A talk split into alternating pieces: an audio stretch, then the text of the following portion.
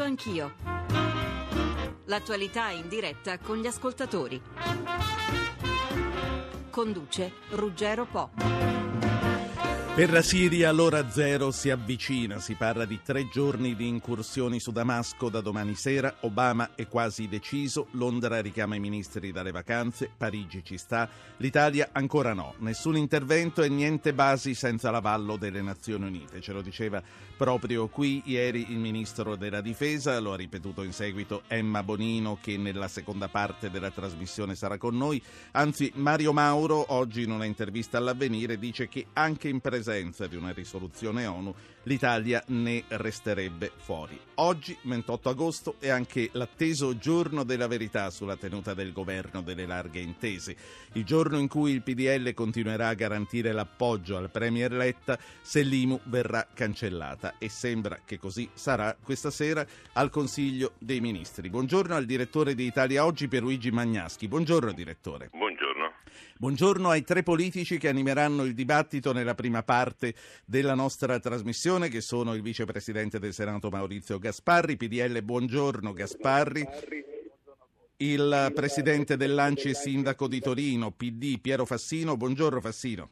Buongiorno. E il capogruppo alla Camera del Movimento 5 Stelle, Riccardo Nuti. Buongiorno anche a lei, eh, onorevole Nuti.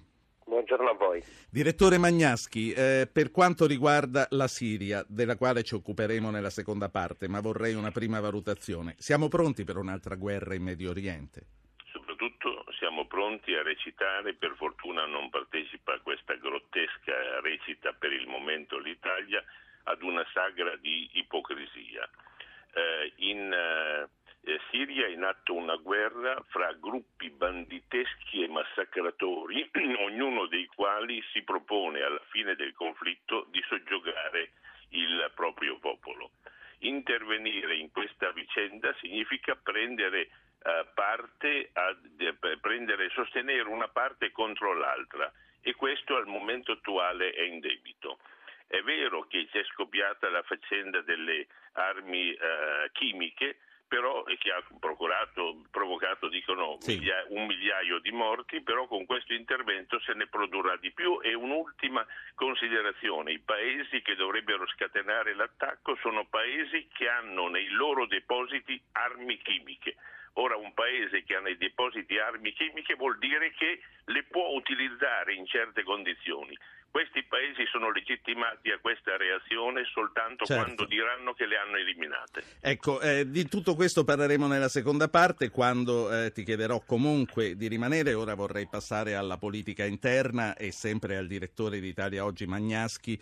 Chiedo eh, la sua valutazione. Insomma, direttore, con la cancellazione dell'IMU, che pare ormai cosa fatta, anche se i ministri si riuniranno solo questa sera, il governo di larghe intese è salvo. Ma fino a quando? Quello del 9 settembre con la votazione sulla decadenza di Berlusconi sarà uno scoglio altrettanto periglioso, direttore. Molto più pericoloso perché se si va a leggere nelle cifre l'oggetto dell'IMU è di trovare, eh, se si vuole abolire anche la rata di dicembre, un miliardo e 400 eh, milioni di euro una cifra che non è impossibile da trovare, se fosse impossibile da trovare sarei molto preoccupato, su un indebitamento pubblico che è due, di 2 mila miliardi. Quindi questa era una battaglia così di bandiera, eh, credo che sia superata, si toglie al PDL un argomento pretestuoso diverso da quello della sorte di Berlusconi, quindi si può andare avanti. Il prossimo ostacolo sicuramente è quello dell'inizio settembre. E allora passiamo agli ascoltatori e ai politici. L'ascoltatore Alessandro da Roma, buongiorno Alessandro. Buongiorno Ruggero, buongiorno a tutti. Prego.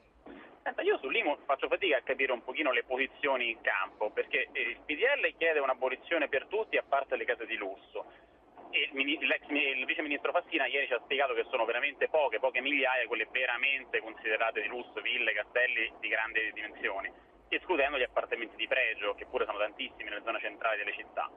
Dall'altra parte nel PD si fa sempre più forte la posizione di chi vorrebbe ehm, abolirla, ma per, cioè scaglionare l'esenzione, ma per il reddito del, eh, sì. dei, dei, contribuenti, e non legati invece all'immobile stesso, quando ben sappiamo che in Italia l'evasione è molto forte e questo consentirebbe probabilmente a molte persone sgattaiolare, mentre invece l'immobile se venisse sì. in quanto di pregio ne verrebbe facilmente, col, più Ecco, facilmente colpito. Quindi per dire che cosa Alessandro? Per sarebbe meglio, come era stato proposto dall'inizio del programma del PD e del centrosinistra, di eh, fare una franchigia, quindi se sotto i 800-1000 euro non si paga e si paga la differenza, così chi veramente ha una casa medio-piccola non pagherebbe o pagherebbe veramente poco, chi ha una casa grande la pagherebbe. Alessandro, grazie. Allora, Maurizio Gasparri, PDL, è una battaglia di bandiera quella dell'IMU, come ha detto il direttore di Italia Oggi.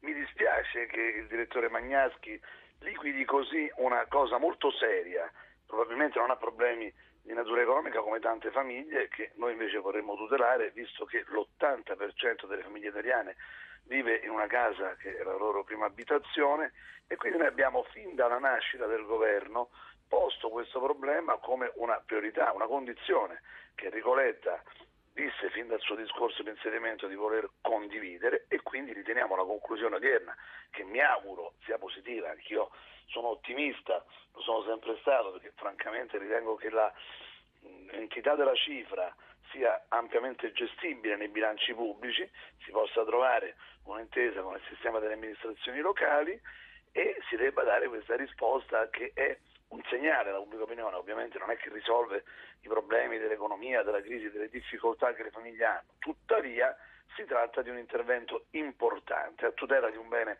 fondamentale e primario.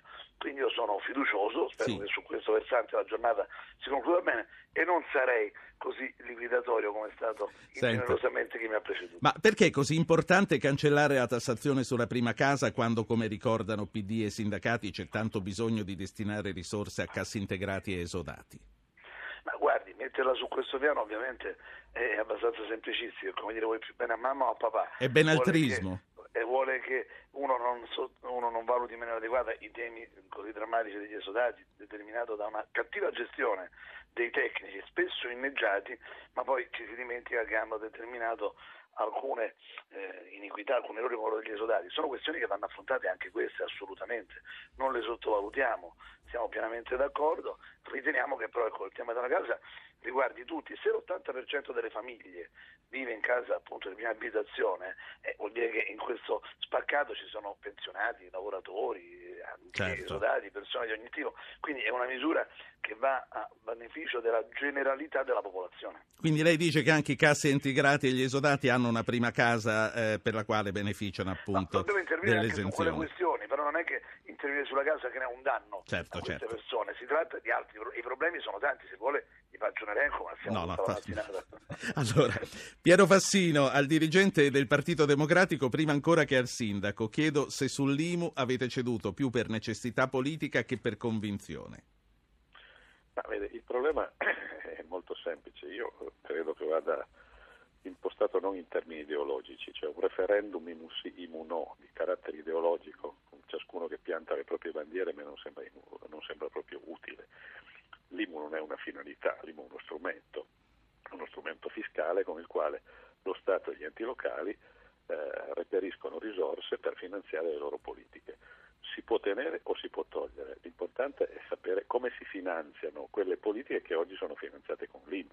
Questo è il punto. Allora, per quello che riguarda i comuni, siccome l'IMU è una delle fonti principali di eh, eh, introito per i comuni, o la si mantiene l'IMU, o la si rimodula, o la si sostituisce e la si supera, ma devono essere garantite ai comuni comunque le risorse per le loro politiche. Quindi quello che noi abbiamo posto è sempre stato questa, questa, questo problema. Quali sono le risorse che vengono garantite ai comuni perché continuino a erogare nido, scuole materne? Che risposta vi hanno dato? Ieri, nell'incontro che abbiamo avuto con il governo, il governo ha assicurato che per ciò che riguarda il 2013 eh, l'introito dell'IMU sarà totalmente coperto dallo Stato e questa è certamente una risposta che per noi è rassicurante. Non ci è stata ancora però data una risposta esauriente per i 700 milioni eh, di eh, mancato gettito eh, sull'IMU 2012 che eh, sono stati computati a carico dei comuni, ma i comuni non li hanno, non li hanno introitati. Quindi bene che per il 2013 sia stata garantita ai comuni la copertura totale, Certo. chiediamo che si faccia uno sforzo anche per garantire la copertura dell'IMU 2012. Riccardo Nuti, 5 Stelle, eh, sbaglio o quella dell'IMU è una battaglia che a voi vi ha appassionato poco? Considerando i problemi che sono stati elencati in precedenza, se i problemi dell'Italia e degli italiani sono quelli dell'IMU, significa che siamo in un paese che sta abbastanza bene. E siccome non ci sembra che il paese stia abbastanza bene e abbia ben altre eh, problematiche, quella dell'IMU risulta essere stata una farsa, perché da mesi si sente parlare solamente dell'IMU quando i problemi su tanti aspetti, dalla cultura ai disoccupati, ai cassi integrati, alla scuola eh, e alle piccole e medie imprese, sono molto più grandi. Ecco, mm, quindi di che, cosa, di che cosa ha bisogno il Paese, Nuti? Il, bisogno, il Paese intanto iniziare ha bisogno di una legge seria sul conflitto di interessi, ha bisogno di una lotta alla corruzione e di un ripostare una moralità nella dirigenza di questo Paese perché tramite questa credibilità e questa eh, diciamo, onestà all'interno delle istituzioni si possono risparmiare tantissimi miliardi di euro che possono andare a risolvere una serie di problemi. Cioè, questo governo in questo momento sta investendo poco, per esempio, su quella che è la cultura. Ma perché? Perché la cultura viene concepita come, non dico uno spreco, ma un, eh, un problema secondario, quando invece non si capisce che il nostro problema principalmente è culturale. Per non parlare poi della gestione dei rifiuti che è pessima in tutto il paese, così come la, eh, la gestione dei trasporti, cioè ancora abbiamo dei trasporti soprattutto nel sud Italia che hanno delle tempistiche quelle di 20-30 anni fa, nonostante la tecnologia è andata avanti. Ora quindi intavolare un discorso e fare costantemente un ricatto eh, al governo sul tema dell'IMU è ovviamente eh, non volersi occupare concretamente di tutti i problemi ben più importanti sì. che ho appena elencato. Quindi lei dice se avete dei soldi da parte o se comunque siete in grado di eh, raccattare qualche eh, miliardo più che per la cancellazione dell'IMU destinatelo ai rifiuti, ai trasporti e alla cultura. Sentiamo un altro ascoltatore, Guido da Milano, buongiorno. Eh, buongiorno Ruggero. Buongiorno.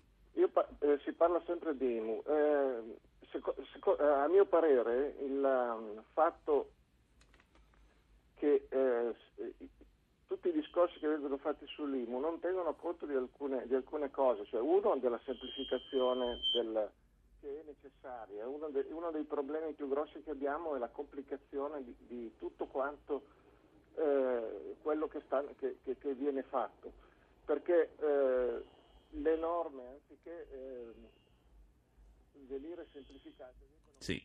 Fa, fa, noi facciamo molta fatica a seguirla perché lei probabilmente ha una radio accesa, signor Guido eh, mi spiace, non ho la radio accesa e non, quindi non saprei. E allora forse, adesso, adesso, mi dicono che va bene, abbiamo sistemato noi. Quindi eh, per concludere, per sintetizzare, ho fatto abbastanza fatica a seguire con quel fischio che avevamo. Lei sta dicendo che? Sto, sto dicendo che eh, una tassa eh, si può considerare ingiusta, tollerabile o sacrosanta in base a criteri che eh, possono determinare, eh, possono deter- per i quali viene eh, che ne determinano l'importo praticamente. No? Quindi i criteri per l'IMU che vengono utilizzati in questo momento sono arbitrari e arbitrario sia eh, cancellarla per chi, eh, per, per chi, per la prima casa, perché non è giusto verso chi una casa non c'era del tutto. Ho capito, quindi lei dice non è, non è equità questa. Grazie Guido. A Palermo c'è Francesco. Maria, buongiorno bentornato, dottore Grazie. E veramente lei è tornato in un momento molto delicato per il nostro paese. Da anni viviamo, viviamo momenti delicati. Eh, lo so, eh, lo so. Dunque, veniamo, veniamo a noi, Francesco. Veniamo a noi. È da più di un mese che sentiamo parlare da parte dei politici ed esperti sulla agibilità politica. Intanto io desideravo eh, sapere che cosa è l'agibilità politica e come la si dovrebbe applicare. Eh, io credo che questo governo, naturale com'è, sia nato così allora si disse per fare le riforme che sarebbero servite al Paese e che fatto ciò eh, si sarebbe dovuto, se necessario, tornare di nuovo sì. alle elezioni. Ora, i temi di allora erano l'abolizione delle province, il dimezzamento dei parlamentari, l'abolizione sì. del finanziamento ai partiti, i privilegi, gli sprechi della pubblica amministrazione, sì. della sanità e la riforma della legge elettorale, l'IMU, la crescita e i posti di lavoro. Questo governo, secondo me, è nato per queste cose e non nell'interesse di un solo uomo che purtroppo per lui condannato in nome del popolo italiano in via definitiva. Ora sì. voglio dire, dove sono finite le necessità del Paese dichiarate in campagna elettorale? Gli unici, secondo me, che continuano a pagare sono i lavoratori dipendenti e i pensionati, che Grazie. lo Stato, le regioni e i comuni utilizzano come Grazie. un bancomat. Grazie. Allora, due considerazioni che ripropongo ai nostri ospiti politici. Eh, quindi, eh, l'equità di una tassa come l'IMU, dice il nostro ascoltatore che ha chiamato per primo, che eh, non si applica su chi non possiede una casa. E poi l'agibilità politica, eh, che è la seconda parte del nostro dibattito che vorrei affrontare con voi. Eh, Nuti, 5 Stelle, anche per lei è una tassa non equa l'IMU? Beh, eh, palesemente è una tassa non equa perché eh, noi l'abbiamo sempre detto, eh, l'IMU sulla prima casa non va assolutamente pagata, a maggior ragione non, dov- non dovrebbe pagarla chi non, ha, chi non ha un reddito. La cosa assurda è che ci stiamo ritrovando a parlare da mesi dell'IMU proposta e inserita da questi stessi partiti che ora la vogliono eliminare, cioè hanno creato il problema e ora stanno cercando di risolverlo. E nel frattempo passano i mesi, quindi forse senza questa creazione del problema ci saremmo potuti occupare anche di altro. Senta, agibilità politica, si prospettano ora dei nuovi scenari sulla tenuta del governo. Come sei mesi fa, quando ci provò Bersani, non è del tutto escluso che a breve qualcuno vi chieda formalmente di partecipare a un governo col PD per scongiurare il voto, anche solo per cambiare la legge elettorale, che era una delle cose che elencava Francesco Maria. Lei che cosa dice? Eh, Si potrebbe fare una cosa del genere? Allora, io intanto dico che l'agibilità politica è semplicemente una presa in giro, è semplicemente un altro eh, gioco di parole per sostituire la parola grazia o per sostituire la parola eh, ripristinare una dignità che, che questo soggetto politico ovviamente non ha. Per quanto riguarda invece il discorso della legge elettorale è molto chiaro. Come chi dovrebbe cambiare la legge elettorale, chi ha creato questo porcellum e per fare cosa? Per fare un super porcellum? Noi a questo non ci stiamo. Noi l'abbiamo sempre detto, il porcellum è sicuramente una legge elettorale pessima, ma sicuramente non, posso- non può essere cambiata da chi ha realizzato questa legge elettorale e da chi non ha credibilità. Quindi Stanno cercando semplicemente di fare una legge elettorale per andare contro il Movimento 5 Stelle, perché poi sono queste le riforme che devono essere fatte secondo questi partiti nel Paese, andare contro il Movimento 5 Stelle anziché fare una legge elettorale per i cittadini. Quindi Perché il capogruppo- Se c'era, sì. intenzione, mi scusi, se c'era intenzione di cambiare anche qualcosa in legge elettorale, quando noi abbiamo fatto la raccolta firme, 350.000 firme nel 2007, questi partiti, e le abbiamo riproposte qualche mese fa e ci hanno votato contro, avrebbero accettato le proposte che avevamo fatto. Io ricordo che c'era quantomeno quella di far sì che chi aveva già fatto due mandati a qualunque livello eh, Certo. potesse- non si potesse più candidare. Quindi-. Il PD stesso ha votato contro, quindi con chi, perché dobbiamo parlare con questi Quindi il capogruppo Camera, il capogruppo alla Camera del Movimento 5 Stelle, Riccardo Nuti, ci dice che eh, comunque non c'è un'ipotesi di un secondo Letta con il Movimento 5 Stelle, meglio andare a votare anche se con l'odiato Porcellum. È questo che ha detto. È chiaro, perché il Movimento 5 Stelle in campagna elettorale ha detto una cosa, Certo. e io lo vorrei ricordare, perché secondo me le, le campagne elettorali e le parole non devono essere tanto per essere dette in campagna elettorale e poi essere dimenticate. Noi abbiamo detto tutti a casa e quando dicevamo tutti a casa non dicevamo qualcuno a casa. Quindi ora quando ci viene detto ah ma il PD vi potrebbe chiedere di fare una legge elettorale insieme, ma perché il PD che credibilità per fare una legge elettorale? Perché Grazie. noi dovremmo fare legge elettorale col PD? Grazie. Eh, Fassino, Partito Democratico, agibilità politica, l'apertura di Luciano Violante alla possibilità di un, ricorso alla, cor- di un ricorso alla Corte Costituzionale fa discutere e divide il Partito Democratico. Lei da che parte sta? Io penso che un tema come quello eh, degli esiti della sentenza eh, a Berlusconi debba essere affrontato e gestito sulla base delle leggi e del diritto e non sulla base della discrezionalità politica, perché le leggi non sono discrezionali, le leggi sono stabilite eh, uguali per tutti i cittadini e quando si applicano si applicano nello stesso modo per tutti i cittadini comunque chiunque sia il cittadino che è destinatario di, eh, di un provvedimento eh, che la legge prevede. Quindi con, continuo a pensare che parlare di agibilità politica, salvacondotto, soluzione politica eh, sia dire, un parlare alla luna, un parlare alla luna perché in uno Stato di diritto le leggi non si piegano a seconda eh, delle convenienze eh, di questo o di quello, eh, le leggi sono uguali per tutti, poi uno la, una sentenza la può condividere o non condividere, è del tutto legittimo, può avere delle proprie opinioni sul comportamento dei magistrati e condividere o non condividere, ma le leggi le sentenze si applicano perché se passa il principio che una legge una sentenza la si può disapplicare sulla base di ragioni, di valutazioni di pura convenienza, di pura opportunità, salta qualsiasi principio certo. di convivenza civile. Questo è il punto secondo me. E quindi eh, tutto quello che la legge consente eh, è, è, è, lecito. Ciò che la legge non prevede o non consente non può essere praticato. Certo, il Partito Democratico e la sinistra in generale sono pronti per il voto. Fassino, lei crede in un'ipotesi di un Letta bis nel caso con il Movimento 5 Stelle?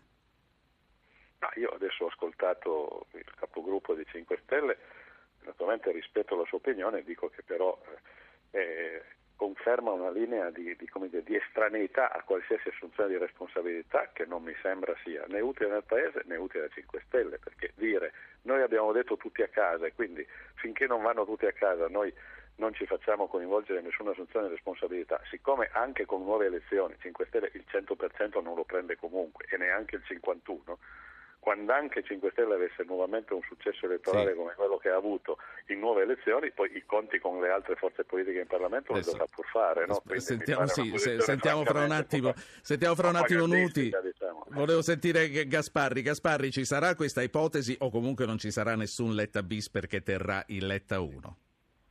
Guardi, intanto voglio ribadire che la cancellazione dell'IMU sulla prima casa è una misura di grande equità sociale perché va a vantaggio della platea composta dall'80% delle famiglie italiane, quindi eh, noi rivendichiamo questa eh, scelta, questa soluzione che mi auguro oggi sarà adottata e chi è contro fa bene a dirlo così la gente capirà la differenza tra chi tutela posizioni sì. eh, di diritti. Tra l'altro voglio anche dire che la versione originaria dell'IMU era una imposta che doveva andare agli enti locali, poi successivamente invece è stata stravolta l'impostazione originaria e su questi temi bisognerà poi tornare a discutere. Per quanto riguarda l'altra questione, la nostra posizione è notoria, riteniamo che ci sia stato nei confronti di Berlusconi un accanimento giudiziario, che ci siano strumenti che possano cancellare gli effetti di decisioni che noi riteniamo ingiuste, vedremo adesso anche gli accertamenti che la Cassazione e il CSM stanno avviando, mi auguro anche l'azione disciplinare che però ancora non c'è stata da parte del Ministro della Giustizia, si sta ipotizzando, si sta lavorando in questa direzione nei confronti del giudice Esposito, abbiamo visto anche durante quest'estate numerosi episodi che dimostrano un accanimento e un pregiudizio di alcuni settori della magistratura, vedremo che ci sia quindi una grande questione democratica che debba essere discussa nei modi e nelle forme che le leggi consentano, a partire dall'esame che dovranno fare gli organi del Senato e sì. abbiamo visto che molti costituzionalisti, docenti, anche politici, hanno ritenuto che degli approfondimenti sulle norme, sul modo di applicarle, debbano essere fatti e quindi lasciamo che chi deve eh, fare la propria funzione la possa quindi... svolgere con completezza di eh, intervento. Poi si vedrà, è chiaro che non è una vicenda che politicamente è neutra o non ha un impatto sugli equilibri di carattere generale, proprio perché noi riteniamo che ci sia stata quindi una 9... di tipo politico. Il 9 settembre non, non succederà niente. No, il 9 settembre si riunisce la giunta del Senato, c'è chi dice che deve seduta a stanza e assumere una decisione, c'è chi dice che deve lavorare a oltranza. Ritengo che il relatore presenterà la sua relazione e che la Giunta debba discuterla tutto il tempo necessario. Poi c'è chi sostiene che essendo quello un organo di fatto giurisdizionale, paragiurisdizionale, possa anche rivolgersi alla Corte Costituzionale per porre dei quesiti certo. sulla compatibilità con le norme costituzionali delle leggi che si devono applicare. Lasciamoli lavorare e discutere. Avremo tempo, avremo tempo per seguire di qui al 9 settembre settembre e anche dopo. Vi ringrazio tutti e tre, Gasparri, Fassino e Nuti. Grazie per aver dato vita a questo mini dibattito politico tra PDL, PD e Movimento 5 Stelle. Direttore Magnaschi, prima della pubblicità e prima di passare alla CGA di Mestre sui dati delle diverse tassazioni, che cosa succederà il 9 settembre? Beh, io non sono in grado di fare delle previsioni, però eh, io a questo riguardo, più che a Violante, che è un uomo politico che agisce sul momento in base a delle convenienze, mi vorrei ehm, ricordare invece la posizione costante che mantiene da decenni Andrea Manzella, che è un costituzionalista, è stato a lungo consulente di Ciampi e da sempre progressista, il quale dice che l'articolo 66 della Costituzione garantisce il principio della legalità, cioè la legge è uguale per tutti però è un principio che va contemperato con l'esigenza di tutelare l'integrità delle assemblee parlamentari. Questa ultima esigenza è poco precisata, ecco perché la Giunta dovrebbe avere il coraggio di adire ad una precisazione e richiederla alla Corte Costituzionale. Dico questa posizione di Manzella espressa non adesso ma da almeno vent'anni. Giuseppe Bortolussi, segretario della CGA di Mestre, buongiorno. Buongiorno a lei. Segretario, IMU, Tarso, Tarsu, Tares, Service Tax, ci dia tutte le cifre sulle imprese e sulle ripercussioni sulle loro famiglie e sulle famiglie dei lavoratori. Ma guardi, io ho sentito parlare, tutti parlano di equità, ma la prima cosa che io direi, attenzione signori, perché i posti di lavoro non si creano da soli né li può creare lo Stato, li creano le imprese. Se tu in un momento in cui da anni il PIL cala, si parla di circa un 7% dal 2007 in meno, cioè meno consumi, c'è una grave crisi di consumi e le imprese piccole, il 98% a meno di 20 addetti, lavora per il territorio, col territorio, cioè vive dei consumi della gente. Se in questa situazione tu non dai un segnale, che non dico che risolverai i problemi, ma non dai un segnale positivo, tipo non aumenti l'IVA dell'1%, tipo non togli l'IMU sulla prima casa, l'economia non riparte e le imprese in una situazione di crisi come descrivevo si sono trovate con aumenti dall'ICI all'IMU del 154% e la media è del 100%. Allora, queste imprese, qualcuno dice i lavoratori dipendenti, i lavoratori dipendenti sono sacrosanti e bisogna difenderli. Mettere soldi in tasca a cassi integrati e esodati sarebbe una cosa opportuna perché favorirebbe i consumi. Ma attenzione, se le imprese sono in difficoltà, mi telefonano due fratelli di Rovigo e mi dicono che hanno dovuto chiudere perché sono in difficoltà economiche, perché la crisi non permette a loro di continuare ma devono pagare un IMU di 20.000 euro. Dicono, noi siamo pensionati a 700 euro, cosa facciamo? La situazione bisogna capirla, bisogna rilanciare i consumi dando un segnale buono, tenendo conto che i posti di lavoro li creano le imprese e queste imprese oggi sono in difficoltà. Non è un optional, non è o questo o quello, vediamo, se noi non aiutiamo le imprese, la disoccupazione dal 12 andrà al 13, poi al 14%. Certo. Ecco perché diventa il segnale importante, soprattutto per favorire i consumi. Non risolve il problema chiarissimamente, ci vuole ben altro in questo paese, in questa situazione, ma stiamo attenti anche a non peggiorare o farne solo una questione di schieramento politico, perché oggi c'è un problema, l'affidabilità finanziaria l'Italia se l'è conquistata duramente sì. tassando gli italiani e gli italiani hanno pagato, adesso ci vuole quella politica. Quindi cosa voglio dire? Voglio dire che se il governo ha detto che toglieva l'IMU sulla prima casa, la deve togliere e io ci aggiungo anche deve ridurre il costo della tassazione sui capannoni, perché lei citava giustamente la Tares. Guardi che noi parliamo tanto di IMU, ma la Tares rischia di essere il doppio, il triplo per un'impresa di quello che paga. Quindi quello che succederà oggi è benvenuto, ma sarà solo, dovrà essere solo un primo passo. La ringrazio infinitamente, eh, segretario della CGA di Mestre Giuseppe Bortolussi. Grazie per aver partecipato. Ci sono 40 secondi di pubblicità. Ripartiamo parlando di un'altra eh, questione assolutamente di primaria importanza, che è quello che sta accadendo in Siria. Lo faremo fra pochissimo con il ministro degli esteri Emma Bonino, con il presidente della della Commissione Esteri del Senato Pier Ferdinando Casini con il portavoce di Unicef Italia Andrea Iacomini. State con noi. 800 05 0001 il numero verde a disposizione dei nostri ascoltatori. Da qui fino alla fine alle 10 si parla di Siria. Emma Bonino, Ministro degli Esteri, buongiorno. Emma Bonino mi sente? Temo di no. Pier Ferdinando Casini, speriamo che ci vada meglio, Presidente della Commissione Esteri del Senato, buongiorno.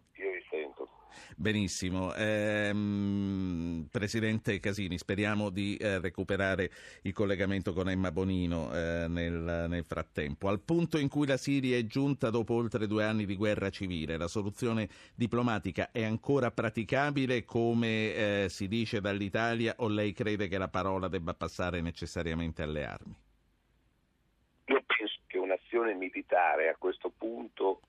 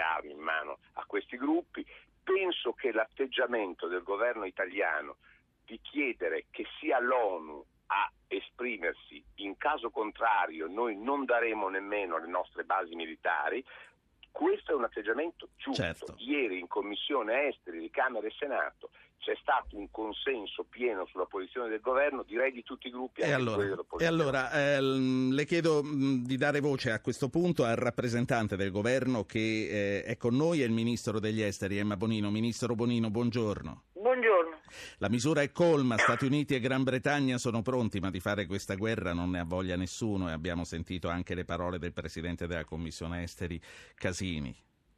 No, eh, credo che non debbano esserci ambiguità o dubbi per quello che è la posizione del governo italiano. Noi riteniamo che l'attacco è l'ultimo episodio che si aggiunge peraltro ad una catena di episodi efferati e non solo da parte del, del regime, in ogni caso implica una condanna eh, senza, mezzi, senza mezzi termini. Eh, noi capiamo le ragioni politiche che spingono alcuni paesi a voler dare, tra virgolette, eh, un avvertimento muscoloso eh, al, ad Assad o comunque a chi ha perpetrato eh, questo, questo attacco, ma riteniamo che proprio per la condizione di estrema complessità della regione, le possibili reazioni da parte di altre potenze, eh, per tutte queste ragioni sì. noi siamo così impegnati su quel fronte, dall'Afghanistan, mille militari in la presenza nella forza del Sinai, eh, la, l'impegno straordinario che stiamo mettendo sulla Libia, noi proprio perché siamo così impegnati in questo scacchiere eh, eh, così complicato, riteniamo che eh, solo il Consiglio di sicurezza possa e debba assumersi le responsabilità sì. di eh, un intervento militare. E questo eh, fin dall'inizio della presentazione del programma del governo avevamo dato tre direttive eh, le Nazioni Unite, l'Europa certo. e la diplomazia Senta, della crescita. Ma se questa luce verde del Consiglio di sicurezza dovesse arrivare, l'Italia automaticamente partecipa e concede le basi oppu- non oppure non è automatica. detto? Mm, non è una questione automatica, ma si tratterebbe sicuramente di uno scenario di legalità internazionale ad oggi totalmente inesistente che dovrebbe porre perlomeno un serio dibattito con il Parlamento tutto quanto, perché ovviamente si tratterebbe di uno scenario giuridicamente e legalmente diverso. Prima, prima, di lasciarla, lei diceva noi capiamo le ragioni degli altri sì. e le ragioni di un intervento muscolare. Quali sono le loro ragioni e perché non sono anche nostre? L'orrore per quello che è successo è ampiamente condivisibile. La differenza di valutazione è sulla utilità di un eh, intervento armato che normalmente nascono tutti limitati e poi diventano eh, illimitati, il tutto, ripeto, senza un quadro di sì. eh, legalità internazionale. La lascio perché ci hanno detto Grazie. che va di corsa, ma prima un, un'ultima cosa, domenica e lunedì lei sarà in Tunisia, che è un paese che dopo due, due, due, anni dopo le primavere presenta ancora situazioni bollenti. Ci sono micce che siamo in tempo a disinnescare? È quello che vogliamo tentare di fare in accordo con tutti gli altri partner eh, europei, di mettere tutto l'impegno possibile perché non si ripete in Egitto diciamo, avvenimenti occorsi negli altri, negli altri, paesi e credo che valga la pena almeno di eh, tentare una pressione e una capacità di dialogo che crediamo di, di avere. L'Europa è già un inviato speciale eh, attivo su questo, su questo fronte, riteniamo nostra responsabilità dare una mano. Ministro, grazie. Grazie a lei. Presidente Casini, Presidente della Commissione Esteri del Senato, anche lei ritiene che una volta arrivato nel caso l'avallo delle Nazioni Unite si, si comincia semplicemente a discuterne, ma non è che si parte? Sì, eh, tengo anch'io, ma soprattutto vorrei far capire agli ascoltatori che qualora le Nazioni Unite dessero l'avallo, vorrebbe dire che la Russia e gli Stati Uniti hanno raggiunto un accordo e allora un conto è intervenire in un'area in cui la Russia di fatto sponsorizza l'attuale regime, un conto è un'intesa tra Russia e Stati Uniti per superare l'attuale regime. Assad è indifendibile. Giustamente la Bonino ha detto che i massacri, peraltro poi bisogna essere sinceri, i massacri non si capisce bene nemmeno da chi sono stati perpetrati, perché un regime che vince la guerra, come sta capitando ad Assad oggi, e che usa le armi chimiche, nel momento in cui ormai ha vinto la guerra, francamente qualche dubbio lo suscita sul fatto della della utilità di questa azione, per cui probabilmente lì ci sono anche dischegge impazzite all'interno dello stesso regime aluita che sostiene sì. Eh, Assad. Ma detto questo, un conto e una concertazione tra Europa, Russia e Stati Uniti e paesi arabi, un conto è un'azione che diventerebbe di parte della comunità internazionale, con la certo. Russia in una condizione di mettere il veto alle Nazioni Unite. Vorrei anche aggiungere una cosa, noi abbiamo un contingente UNIFIL in Libano, lo ha ricordato la Bonino, abbiamo mille uomini, voi sapete il rapporto che esiste tra gli Hezbollah che sono forza comunque di governo nel sistema complesso ehm, eh, libanese e il regime di Damasco. Eh, dobbiamo avere anche la responsabilità di capire che un'eventuale azione militare può comportare anche per i nostri militari sicuramente un diverso grado di rischio certo, in questa missione. Certo. Eh, Presidente Casini, lei è Presidente della Commissione Esteri, per questo ha parlato di Siria, prima di, lasciarlo andare, eh, di lasciarla andare non dimentico che lei è anche leader di partito e quindi vorrei una valutazione su quello che sta succedendo in Italia. Quanto sarà in grado di tenere questo governo e come si porrà lei di fronte a possibili necessità di rimpasto? Un Letta 2 con il 5 Stelle è praticabile secondo lei? Non è all'ordine del giorno. Quello che è praticabile è che questo governo vada avanti perché, come si è capito dalla prima parte della vostra trasmissione, l'economia reale chiede che non si perda il treno di una possibile ripresina. Abbiamo il tema del lavoro, delle tasse, della crescita e soprattutto di battere questa malefica recessione, tema dell'IMU, tema dell'IVA, eh, questione della pubblica amministrazione, ma davanti a questo scenario è pura irresponsabilità disperdere le ragioni che hanno portato forze antagoniste in normale sistema eh, parlamentare a collaborare assieme. Per cui bisogna cercare di andare avanti. Devo dire, francamente è stucchevole che anche quando il governo fa qualcosa di assai positivo si perda tempo nelle polemiche di chi rappresenta l- un provvedimento o l'altro come successo dell'una o dell'altra parte. È un segno clamoroso di immaturità politica. C'è dopo vent'anni chi non vuole uscire da questo bipolarismo primitivo che è stato realizzato e che ha portato solo danni. Non si, non si riesce a diventare maturi. Devo dire, eh, c'è sì. gente che è prigioniera del pregiudizio e che non vuole assolutamente emanciparsi e questo lo troviamo sia a destra che a sinistra.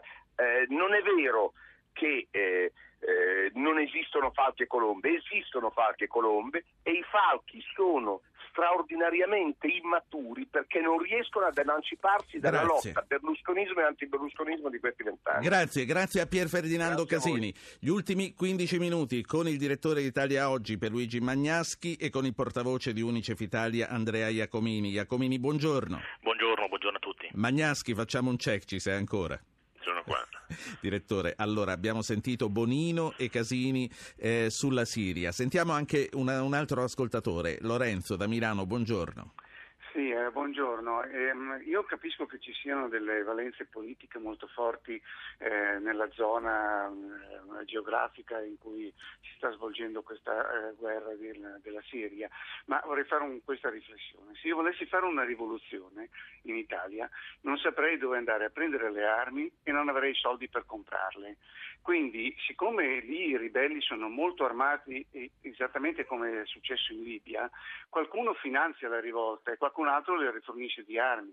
Quindi queste bombe chimiche, come ha detto anche il Presidente Casini, possono essere state sparate eh, da chiunque, perché finita una guerra se ne comincia un'altra, quindi chi ha interesse ad aggravare la crisi sì. fa quello che ha fatto. Nel frattempo però la riflessione che io faccio è che lì i ragazzi perdono la vita, le donne urlano di dolore, i bambini piangono di paura e chi specula, non soltanto chi vende le armi, si sfrega le mani. La ringrazio per aver passato la palla nel campo dell'Unicef, però prima eh, un commento del direttore di Italia Oggi per Luigi Magnaschi sulle cose che ha detto il nostro ascoltatore e anche sulle cose che abbiamo sentito dal rappresentante del nostro governo che dice aspettiamo la luce verde, ma anche se questa luce verde arriva non è detto che l'Italia segua Francia, Gran Bretagna e Stati Uniti. È una posizione molto opportuna che io condivido e mi compiaccio sia con Emma Bonino che con il Presidente della Commissione Esteri del Senato Casini. L'Italia quindi almeno eh, cerca di non fare la ignobile figura che ha fatto in occasione della guerra alla Libia. Eh, io mi rifaccio alla guerra alla Libia perché è un, è un fatto molto, molto importante cioè la guerra alla Libia è stata fatta dai francesi che hanno sferrato il primo attacco a Gheddafi senza trovare il consenso delle altre potenze nemmeno europee. Dopo hanno chiesto l'intervento della Nato. Se non che la Nato può intervenire e deve intervenire immediatamente nel caso che ci sia un attacco da un paese terzo nei confronti di un paese che fa parte della Nato, cosa che nel caso della Libia non avvenne. Non solo, ma la Francia attaccò la Libia con la quale fino a sei mesi prima aveva rapporti cordialissimi, tant'è sì. che Sarkozy addirittura accettò le tende di Gheddafi del, nei giardini della Presidenza della Repubblica. Quella, quindi l'attacco fu una reazione al fatto che Gheddafi aveva aperto un canale di collaborazione economica molto intenso con certo. l'Italia. Ecco, allora il fatto l'Italia non deve prestarsi ad essere lo zerbino militare da utilizzare a piacere da parte di altri paesi. Ecco. È un paese che si autodecide e questa posizione di Bonino e di Casini è una posizione di dignità. Allora, Unicef Italia, Andrea Iacomini, il nostro ascoltatore da Milano, diceva i ragazzi intanto restano lì in Siria, urlano le donne, piangono i bambini e chi specula si frega le mani. Ci dia dei numeri, Iacomini, soprattutto sì, eh... sulle madri e sui bambini coinvolti. Ecco, sulle madri e sui bambini diciamo subito una cosa, che urlano le madri e piangono i bambini non da ieri, né per i gas nervini eh, né per altro, anzi eh, piangono da due anni, stiamo entrando nel terzo anno anzi di conflitto. Abbiamo 7.000 bambini uccisi fino ad oggi, 2 milioni di loro sono sfollati, Eh, abbiamo evidenze proprio in questi giorni eh, che 3.500 bambini che attraversano la frontiera siriana per cercare rifugio naturalmente in Giordania, in Libano e in Iraq addirittura non sono accompagnati e vengono separati dalle proprie famiglie. Ma questo è nulla perché giorni fa abbiamo denunciato che ci sono un milione di bambini rifugiati, quindi ormai siamo arrivati ad una cifra incredibile all'interno eh, di un conflitto che ormai eh, ha raggiunto per decessi eh, due terzi del numero dei decessi del conflitto nei Balcani tra il 91 e il 99. Le Nazioni Unite hanno avuto addirittura un numero altissimo di segnalazioni di utilizzo di bambini da parte dei gruppi armati dell'opposizione come l'esercito, l'esercito siriano libero e questi bambini vengono usati come combattenti, messaggeri, portatori, eh, addirittura per scopi interni come cucinare, pulire, quindi insomma addirittura sì. c'è stato un rapporto del segretario generale eh, su, sui conflitti armati molto recente che dice che le forze armate siriane hanno usato i bambini come umani. Insomma, tra eh, l'altro, quindi... Iacomini, per riprendere anche le parole del ministro Mauro in un'intervista che oggi ha concesso all'avvenire, dice eh, noi la nostra parte la stiamo già facendo e la stiamo già pagando perché ci sono flussi importanti di sfollati ecco. che arrivano, che sono già sul nostro territorio nazionale. Sì, ci sono sul nostro territorio nazionale. A proposito di questo do una notizia arrivata in questo momento eh, qui eh, da noi all'Unicef che ci sono 44.000 persone eh, 44.000 esseri umani che dal 15 di agosto eh, sono entrati al confine con l'Iraq eh, e la metà sono bambini e vanno protetti in tutti i modi anche perché sono eh, purtroppo sottoposti a moltissimi rischi. È molto difficile eh, assisterli, il governo iracheno sta facendo il possibile, ma questa è una situazione che davvero si sta eh, peggiorando giorno dopo giorno ed è chiaro che anche i flussi umani e di bambini che arrivano sulle nostre coste risentono indubbiamente eh, di quello che sta sì. accadendo eh, in questi passaggi. 44.000 dal 15 agosto sono cifre che non ci aspettavamo, il campo di Dohuk in Iraq faceva 20.000 persone, sempre di cui la metà bambini ci tengo a precisarlo perché sono davvero la generazione perduta di questa guerra. E, e purtroppo naturalmente questi campi oggi eh, hanno il doppio delle Senta. persone e sono molto difficili davvero da... Le leggo una mail che arriva dal signor Andrea che scrive vorrei sapere chi sono i buoni e i cattivi in Siria. Secondo me è un terno all'otto. L'unica cosa che mi interessa, scrive Andrea, è quella di creare una zona franca per far affluire donne e bambini vere vittime di questo barbaro confronto tra guerrafondai e finti religiosi. Spero che un giorno il profeta o il Dio che spinge gli islamici al martirio non ordini a tutti i suoi seguaci di suicidarsi con buona pace del resto del mondo. Quanto quanto influisce la religione in tutto questo? Eh, influisce naturalmente, anche se eh, l'idea della zona franca è un tema eh, peraltro molto interessante. Eh, più volte eh, le Nazioni Unite l'UNICEF in particolare ha chiesto il passaggio eh, in molte zone del confine che purtroppo invece sono inaccessibili per poter portare aiuti. Ci sono zone come per esempio quella di Homs dove davvero lavoriamo in condizioni difficilissime. Nel distretto di Al-Wair addirittura ci sono 400.000 persone che necessitano assistenza immediata, quindi assolutamente sì, noi al di là della religione dialoghiamo sì. con tutti, cerchiamo di portare assistenza a tutti, collaboriamo con 70 organizzazioni sul territorio, non c'è colore, questa è davvero una guerra che va risolta Iacomini. con la diplomazia. La, la, sentivo due sere fa a Zapping con Donatella Gori e mi sembra che lei eh, sottolineasse come sulla Siria la solidarietà non abbia altrettanto appeal rispetto ad altre situazioni umanitarie. È così? Sì, è un tema eh, che purtroppo mi è molto a cuore. Sono circa due anni che noi cerchiamo davvero eh, di raccontare agli italiani e al mondo intero con l'UNICEF internazionale quello che sta accadendo.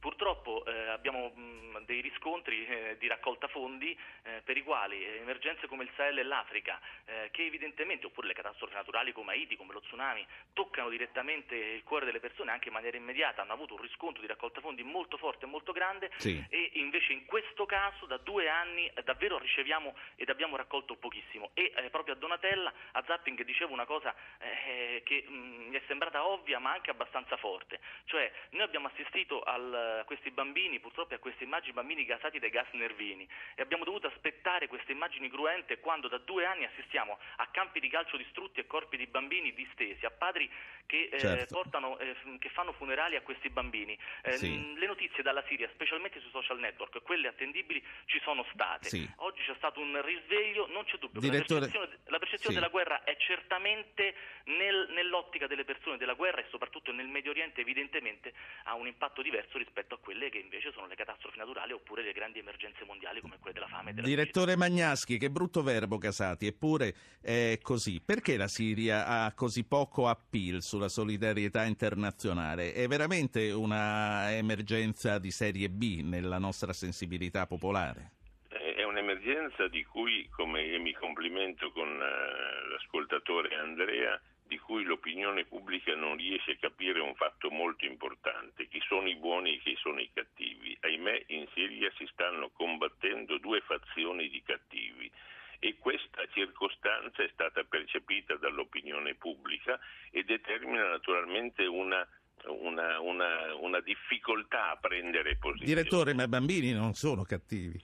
No, no, no, no ma infatti il, il, problema è gravissimo, quelle cose che ha detto Iacomini sono straordinarie, anziché pensare ai bombardamenti bisognerebbe pensare alla zona franca, anziché eh, punire uno dei due banditi bisognerebbe eh, difendere le vittime, però si dice che i leader dei paesi importanti che adesso dovranno fare questo attacco, secondo me irresponsabile, agiscono così sulla base della pressione dell'opinione pubblica. Non è vero, reagiscono al massimo sulla base della pressione dell'opinione pubblicata, non pubblica. Sì. New York Times tre giorni fa ha reso noto un sondaggio per cui gli americani, i cittadini americani sono al 60% fermamente contro questo intervento armato. Allora... Quindi se mi consenti bisogna bloccare eh, gli irresponsabili, non soccombere al battage irresponsabile degli umanitaristi bombardatori. Cito un nome solo, Bernard-Henri Lévy.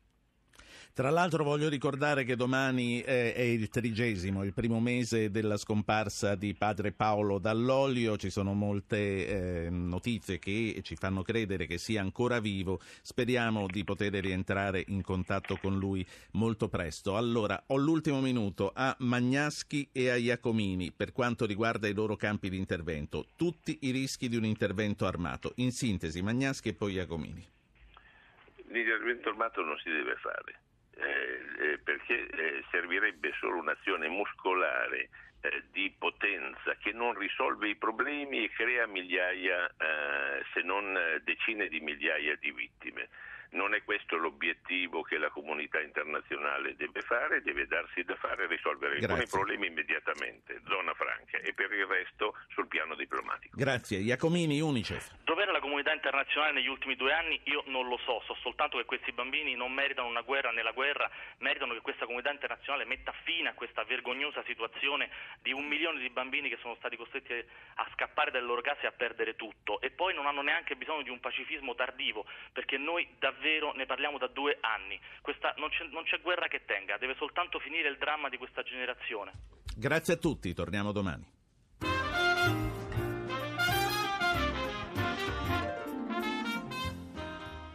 Avete ascoltato Radio Anch'io, ha condotto Ruggero Po, assistenti al programma Alberto Agnello, Valentina Galli, Francesca Mechelli, coordinamento tecnico Antonio D'Alessandri, Massimo Basciaveo. Potete iscrivervi alla mailing list e ricevere le anticipazioni della trasmissione del giorno dopo scrivendo a radioanchio.it, archivio e puntate e podcast su www.radioanchio.rai.it, pagina Facebook eh, Radio Anch'io, Radio 1 Rai.